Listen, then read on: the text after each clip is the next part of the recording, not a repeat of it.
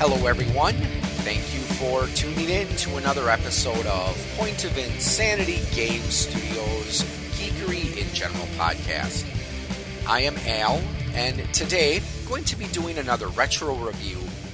Going to be taking a look at one of my personal favorite gaming supplements from the Dungeons and Dragons library.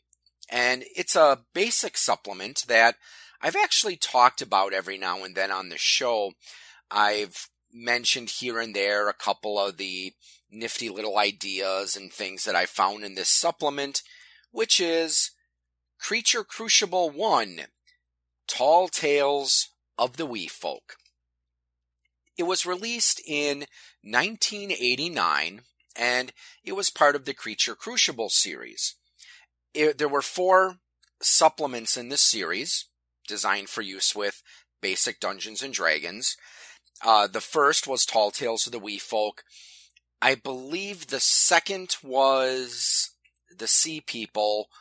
Uh, the third was Top Ballista, and the fourth was Night Howlers. Now, I do own a copy of Top Ballista. I have seen the Sea People uh, in a bookstore back when I was a kid, so I remember seeing it. It's just I didn't pick it up because honestly, it didn't really seem very interesting. Because the purpose of the Creature Crucible series was to let game masters and players do something different with basic D&D.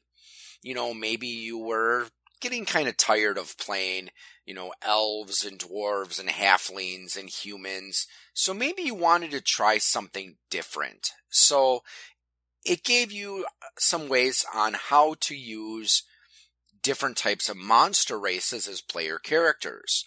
Now, the sea people, that was going to focus on stuff like uh, mermaids and tritons. And since you're going to be limited primarily to underwater adventures, it just didn't really appeal to me. Uh, Top Ballista, that one you meet the Sky Gnomes. There's also uh, Pegataurs. They're like centaurs, except they have a Pegasus wings. And there were a few other races as well. And it, its main setting was this uh, floating city.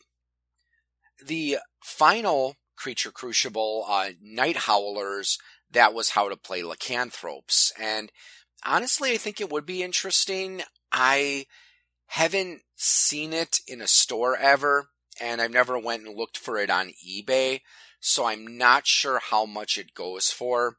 Now, as I recall, uh, Tall Tales of the Wee Folk, usually when I've seen it on eBay,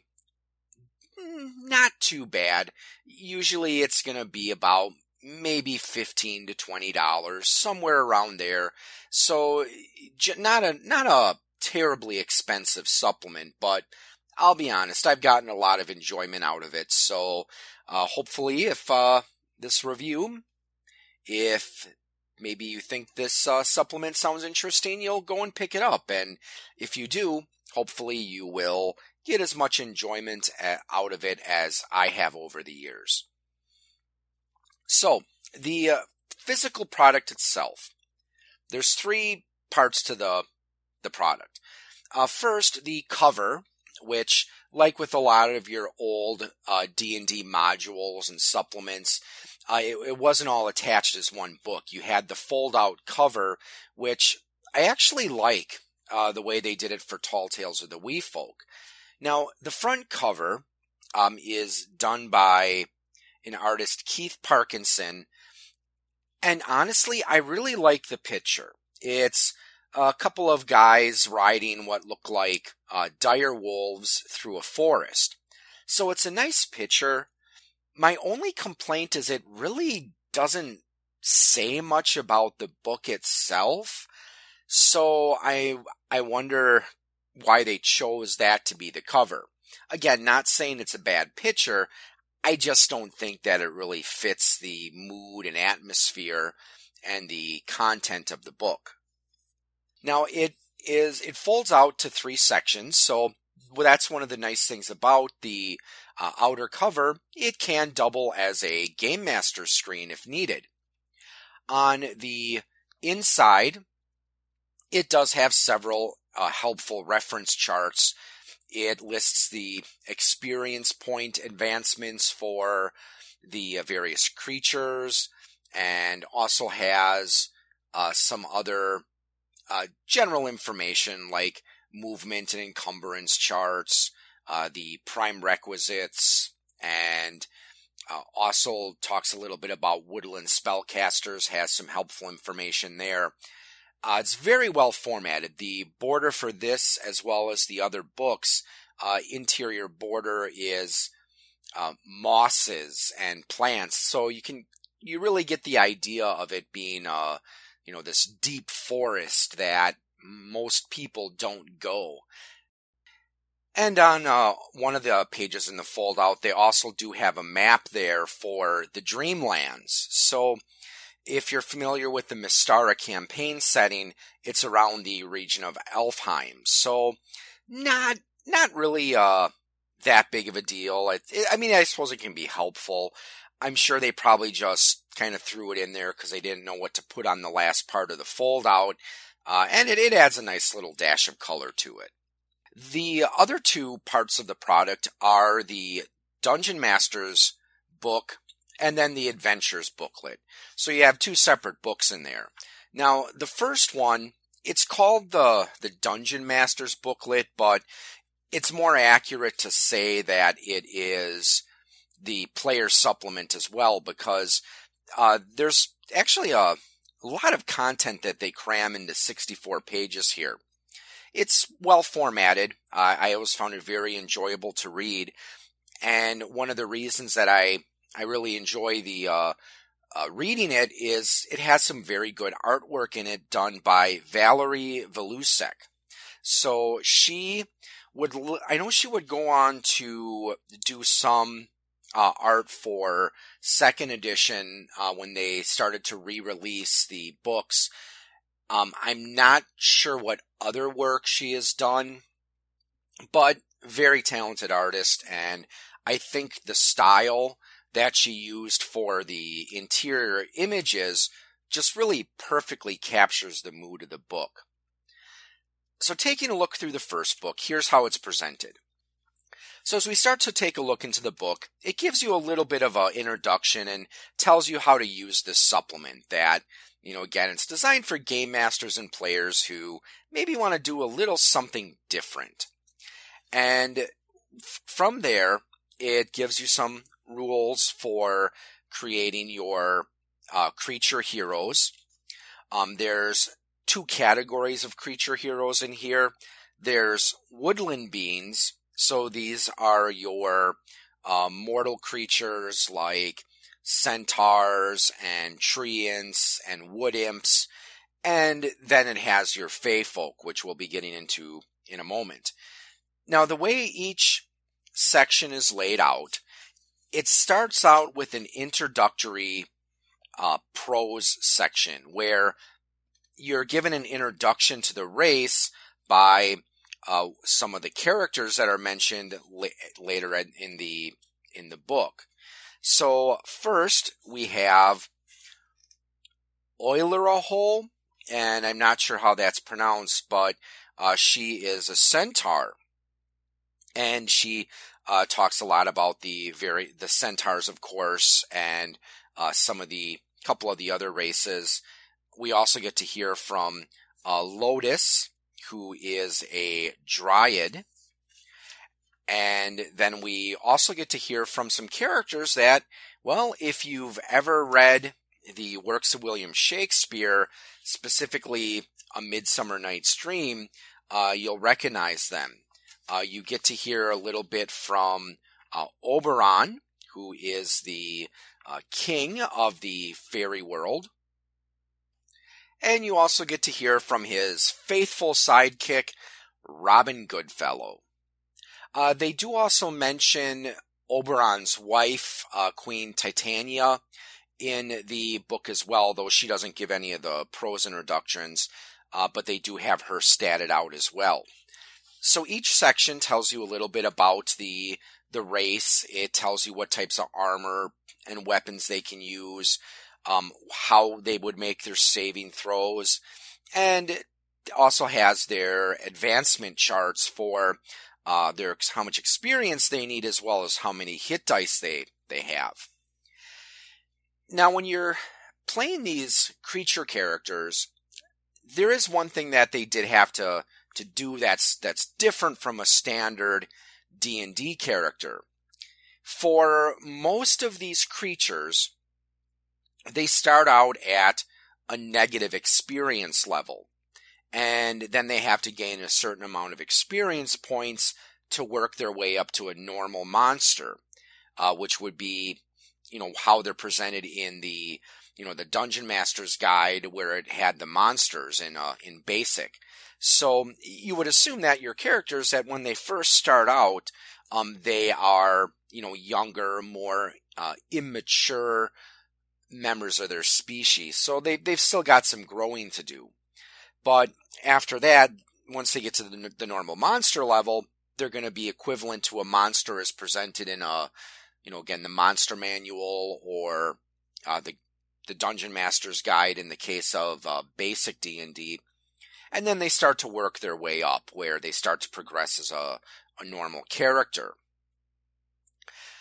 It also has rules for woodland spellcasters, and there's basically there uh, you could multi-class for these woodland creatures. The so you could either be a, a Wicca, which would be similar to a magic user, or you could be a shaman, which would be similar to a cleric, only you don't get the ability to turn undead. So centaurs are pretty straightforward. Uh, they're basically fighters, but they can progress as either a, a Wicca, a shaman, or they can even do both uh, if they want to spend the experience points for it. The main problem with uh, centaurs, of course, is they can't use regular armor, so they have to have you know, barding custom made for them. Uh, next, there are the Dryads, and not nothing really too special about them. Um, they do get some magic abilities uh, that you see in the like you see in the monster manual, um, and then other than that, they're again they're more they would be more or less equivalent to uh, fighters um, except that they've got uh, limited uh, weapon and armor capabilities.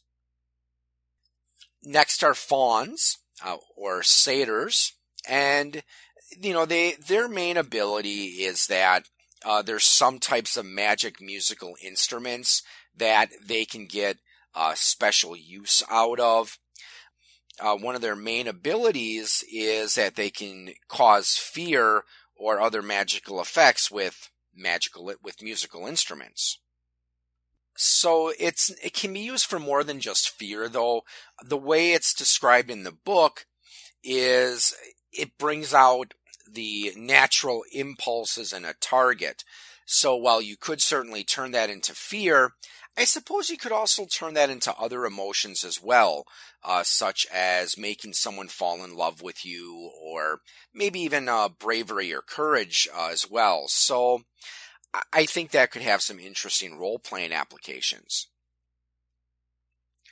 Next is probably my favorite of the races in the uh, woodlands creature section, and I have played this character type of character uh, a couple times, and that is a Hsiao. A Hsiao is essentially an owl that's about the size of a halfling. However, they do gain the ability to cast clerical spells. Like clerics, though, they don't start with any spells, so you gotta uh, get at to level, well, your second level before you can actually start to cast any spells. And uh, they do have their natural attacks of claws and bites, which do get progressively uh, stronger as the character gains levels. And as you might guess, since they are basically just owls, that does limit their armor and weapon usage. Uh, basically, they can't use any weapons, but it is possible to have specially made armor for them. Next, there's the Treant. And this one, I've never played a Treant, and I, I can see how they're not really very attractive to play because while they are powerful, you know, again, they're basically these walking tank like trees, uh, and they, you know, they don't need armor, they don't need weapons, uh, and they, their armor and damage does get progressively uh, better, and they also gain a lot more hit points. Uh, most characters they stop gaining hit points at level nine, but um, at their uh, fullest potential, a Treant actually gets 12 hit dice before they start just adding three hit points per level. I, the reason I think they're not necessarily a, a race you're going to see played very often, and that's because, well, they're trees. That's going to very much limit where they can adventure to. And, you know, it's kind of hard to imagine, okay, how are we going to get a 20 foot tall tree person into a dungeon with us? And the last of the woodland creatures are the wood imps. And these are, you know, short little uh, guys that are only about a, I think they're only about a foot or so high. Uh, essentially, they're fighters. They can use whatever uh, armor and weapons they want. It's just they have to be scaled down to their size. Well, from here, it moves on to the uh, fairy folk. And the book does actually give some uh, good explanations for what fairy society is like and uh, how fairies, uh, what their general outlook is like, as well as how they interact with different mortal races. Now, one of the things that can be challenging about uh, allowing these creatures in a campaign is fairies do have the ability to turn invisible or their innate ability is called invisibility to mortals. So, as a result, you know, you're going to have them sneaking around always invisible unless they attack. So, you know, that could be, I can see how that would be very unbalancing in a campaign or how it has the potential to be unbalancing. Um, some fairies do get spell casting abilities. And what's interesting is that they have their own spell list, which is a combination of some clerical spells, some uh, magic user spells, but uh, they also have some unique abilities, which some of them really aren't that uh, special, but they could have some interesting applications. Um, like one of them is called Chill, which you point at the, the target creature and they start to feel cold and they take a small amount of damage per round. So the nice thing about an ability like this is the fairy can remain invisible while using it. So it's something that you use more to kind of freak out or try to scare away a, an intruder. The first of the Fey folk is uh, Brownie, and they're more or less uh, fighters and craftsmen. Uh, same thing with the uh, leprechauns, which you know they've got you know the, they, they're not too much different from uh, brownies. The only difference is they don't is that they actually have a little bit of spell casting ability. Next, there's pixies and sprites, and the the difference between these two is that uh, pixies are the fighters and sprites are the magic users. So if you want to be a, a small fairy creature that fights, you're going to be a, a pixie. You're going to, you want to cast spells, you're going to be a, a sprite. And one of the special abilities that pixies have is that they can remain invisible while attacking. So unless you have the ability to detect uh, in invisibility, yeah, that that pixie he's going to be running around and flying around you and stabbing you or shooting you, and you're going to have a hard time hitting him. The next Fey creature is the Pooka. This is another one of my favorite races. Uh, essentially, what a pooka is, it looks like an animal. They can look like a normal animal or a bipedal version of a normal animal, but they actually have some pretty powerful spellcasting abilities. Um, as they start to engage, as they start to progress, they gain the ability to manipulate time. So that allows them to do things like haste a target, slow a target. They can age um, objects. They can heal. Uh, they can even st- stop time at higher levels.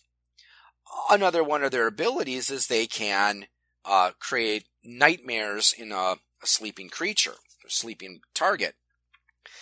Now there is one typographical error that I always thought was kind of humorous here. Um, in this section where they have the Pooka advancement chart, uh, they have experience. They start out with they don't need any experience points, but they've got four thousand hit dice. And then once they get to to uh, normal monster level, it drops down to two d eight. So yeah, they obviously a little typographical error they missed. I, I always thought that was funny. Uh, next, there are the uh, Sidhe, and the Sidhe come in two different types. There are Warrior Sidhe and Rogue Sidhe. This is probably one of the easier fairy races to play, mainly because they're a little, little shorter than the average human, so they're not going to have any problems with uh, getting, you know, using most types of weapons. But armor, on the other hand, is a different story because uh, they are allergic to most types of metals. So um, they can only use uh, metal uh, armor that's made of like I think brass or bronze. They they can't use anything made of iron. At least not until it's at least like plus three or better in enchantment. So the of course the warrior Shay or she they're to be basically just your fighters, and then uh, the rogue she are to have abilities similar to a thief of that level. And finally, there are the wood drakes. Now, this is another one of those races that I've played, and I think that it's probably because it can be a very easy race to play. Now, a wood drake, their natural form is they look like a man sized wyvern. However, they can also change into an elf or a halfling form. So that makes it a lot easier for them to blend into uh, different societies. Now, one of the things that is actually quite interesting about the wood drakes is the introductory text to the that section gives a little bit of their background and it refers to the Blackmoor culture. And uh, now I've always found the concept of Blackmoor to be interesting. I haven't seen any of the supplements that talked about it, but the way I understand it is that uh, Blackmoor was this ancient but highly advanced civilization. Um, so after they caused a, a cataclysm, it was decided that the you know the the Fey folk would need people that would keep watch on uh, mankind, and that's where we get the drakes. So uh, in here we just have the wood drakes, which again turn into either elves or halflings. Um, there are also mandrakes in the uh, one of the monster books, and they can turn into men. And then there's cold drakes, which I believe are the ones that turn into dwarves or gnomes, one of the two. Now, there is also a short section for skills uh, because this was released in, again, 89, so uh, not too long after second edition came out. Um, so by now, weapon proficiency rules and non-weapon proficiency rules were, uh, you know, very common. So they did introduce a few new skills in here as well. Um, some of them would would go very well with different races. Like, for example, craftsmen. Uh, that one is you're going to find a lot with the you know the leprechauns and brownies as they're the craftsmen of the of the Fey world. As the book ends, it talks a little bit about some of the different types of equipment. There's a few new magic items, but they also talk about uh, the. They also have a section called "Personality of the Forests," um, because they talk again more about the fairy culture, and then they give you the game stats as well as a little background information for some of the characters you've already met, uh, such as Oberon, um, Ulriho, Lotus, and Robin Goodfellow. And then it also has uh, Titania. Uh, there's a Hsiao philosopher in there.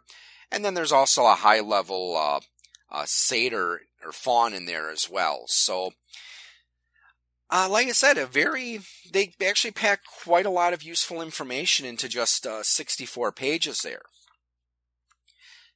And then this brings us to the second booklet, and this one just has a few adventures in it.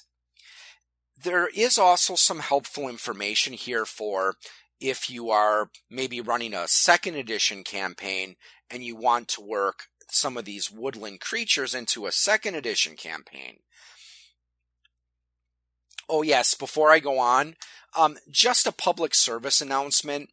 You may remember that I mentioned the, the, uh, the pooka, one of the fey creatures.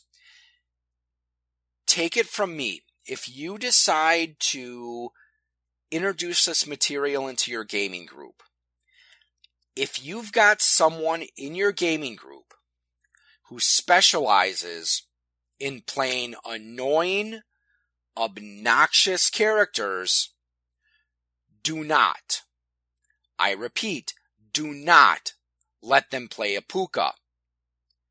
My wife can be like that. She's been known to play, you know, kind of these obnoxious characters and she played a pooka for one event and or one campaign and the the thing that the reason that they were they can be really obnoxious well, as I mentioned before, all these fey creatures, well, with the exception of the uh, the wood drake, they have the ability to turn invisible. So a pooka, they can actually choose who they want to be visible to. So I remember when my wife was playing a pooka, um, she selected one party member and she was only visible to that person. So yeah, like I said, Don't let someone who plays obnoxious characters play a pooka. Trust me on this one. So, moving on. Uh, like I said, it does have the information on how to uh, incorporate it into uh, second edition, and then it has several adventures. Now, I really like the way the adventures were written here. Uh, there are a couple that are intended to be short adventures that you could very easily play uh, within a gaming session or two. Uh, and these adventures are actually very, you know, they're they're detailed out. So just like, uh, you know, an adventure you'd see in a module. There's also a few other adventures in there where they're just intended as one-shot encounters. So the reason I like those is because they can very easily be inserted into uh, an adventure. A couple of them involve combat, but there's also a couple of those short adventures that uh, actually uh, have a fair degree of role playing that you can use to uh, that you can try to work with in your with your group. So the first adventure in this uh, booklet is called The Hanging Hideout. And this is one that it is, again, just a short little adventure that you could probably run uh, within a single game session. So, eh, you know, maybe about four to six hours. And it involves uh, adventuring inside of a an abandoned Hsiao hideout. The next one, Sith Bruach, uh, this adventure it involves an encounter with a red cap, which is an evil brownie. And uh, this is another one where it's designed to be just a, a single encounter. So eh, you could very easily uh, do it as a, you know, like your characters are settling down to camp for the night. The next adventure, A Quiet Day Spent Fishing, this one involves uh, going fishing for a, a Loch Ness monster like creature that inhabits a lake. There's also a couple other interesting things in there, like uh, some of the fish in this lake are actually intelligent and can talk. The next uh, adventure, Cattle of the March, this is not really a, an encounter, so to speak, at least not a combative one. This is one of those nice little uh, role playing encounters where it's very easy to work into your existing campaign. Uh, essentially, the plot of that one is the adventurers are hired to find out why the cattle uh, from this, you know, this Baron's kingdom, why they keep uh, getting sick, getting all withered up, and, and dying. The next adventure is called A Blight on the Forest. And again, this one is not really fully uh, developed. It's more of a an idea that you can use for a final encounter for a campaign. Or at least I could see it as being a good final encounter. Uh, it, it involves a mysterious plague that has been sweeping the forest. And the, you find out that there's a, a high level treant who turned evil, and he's the one that's behind all this.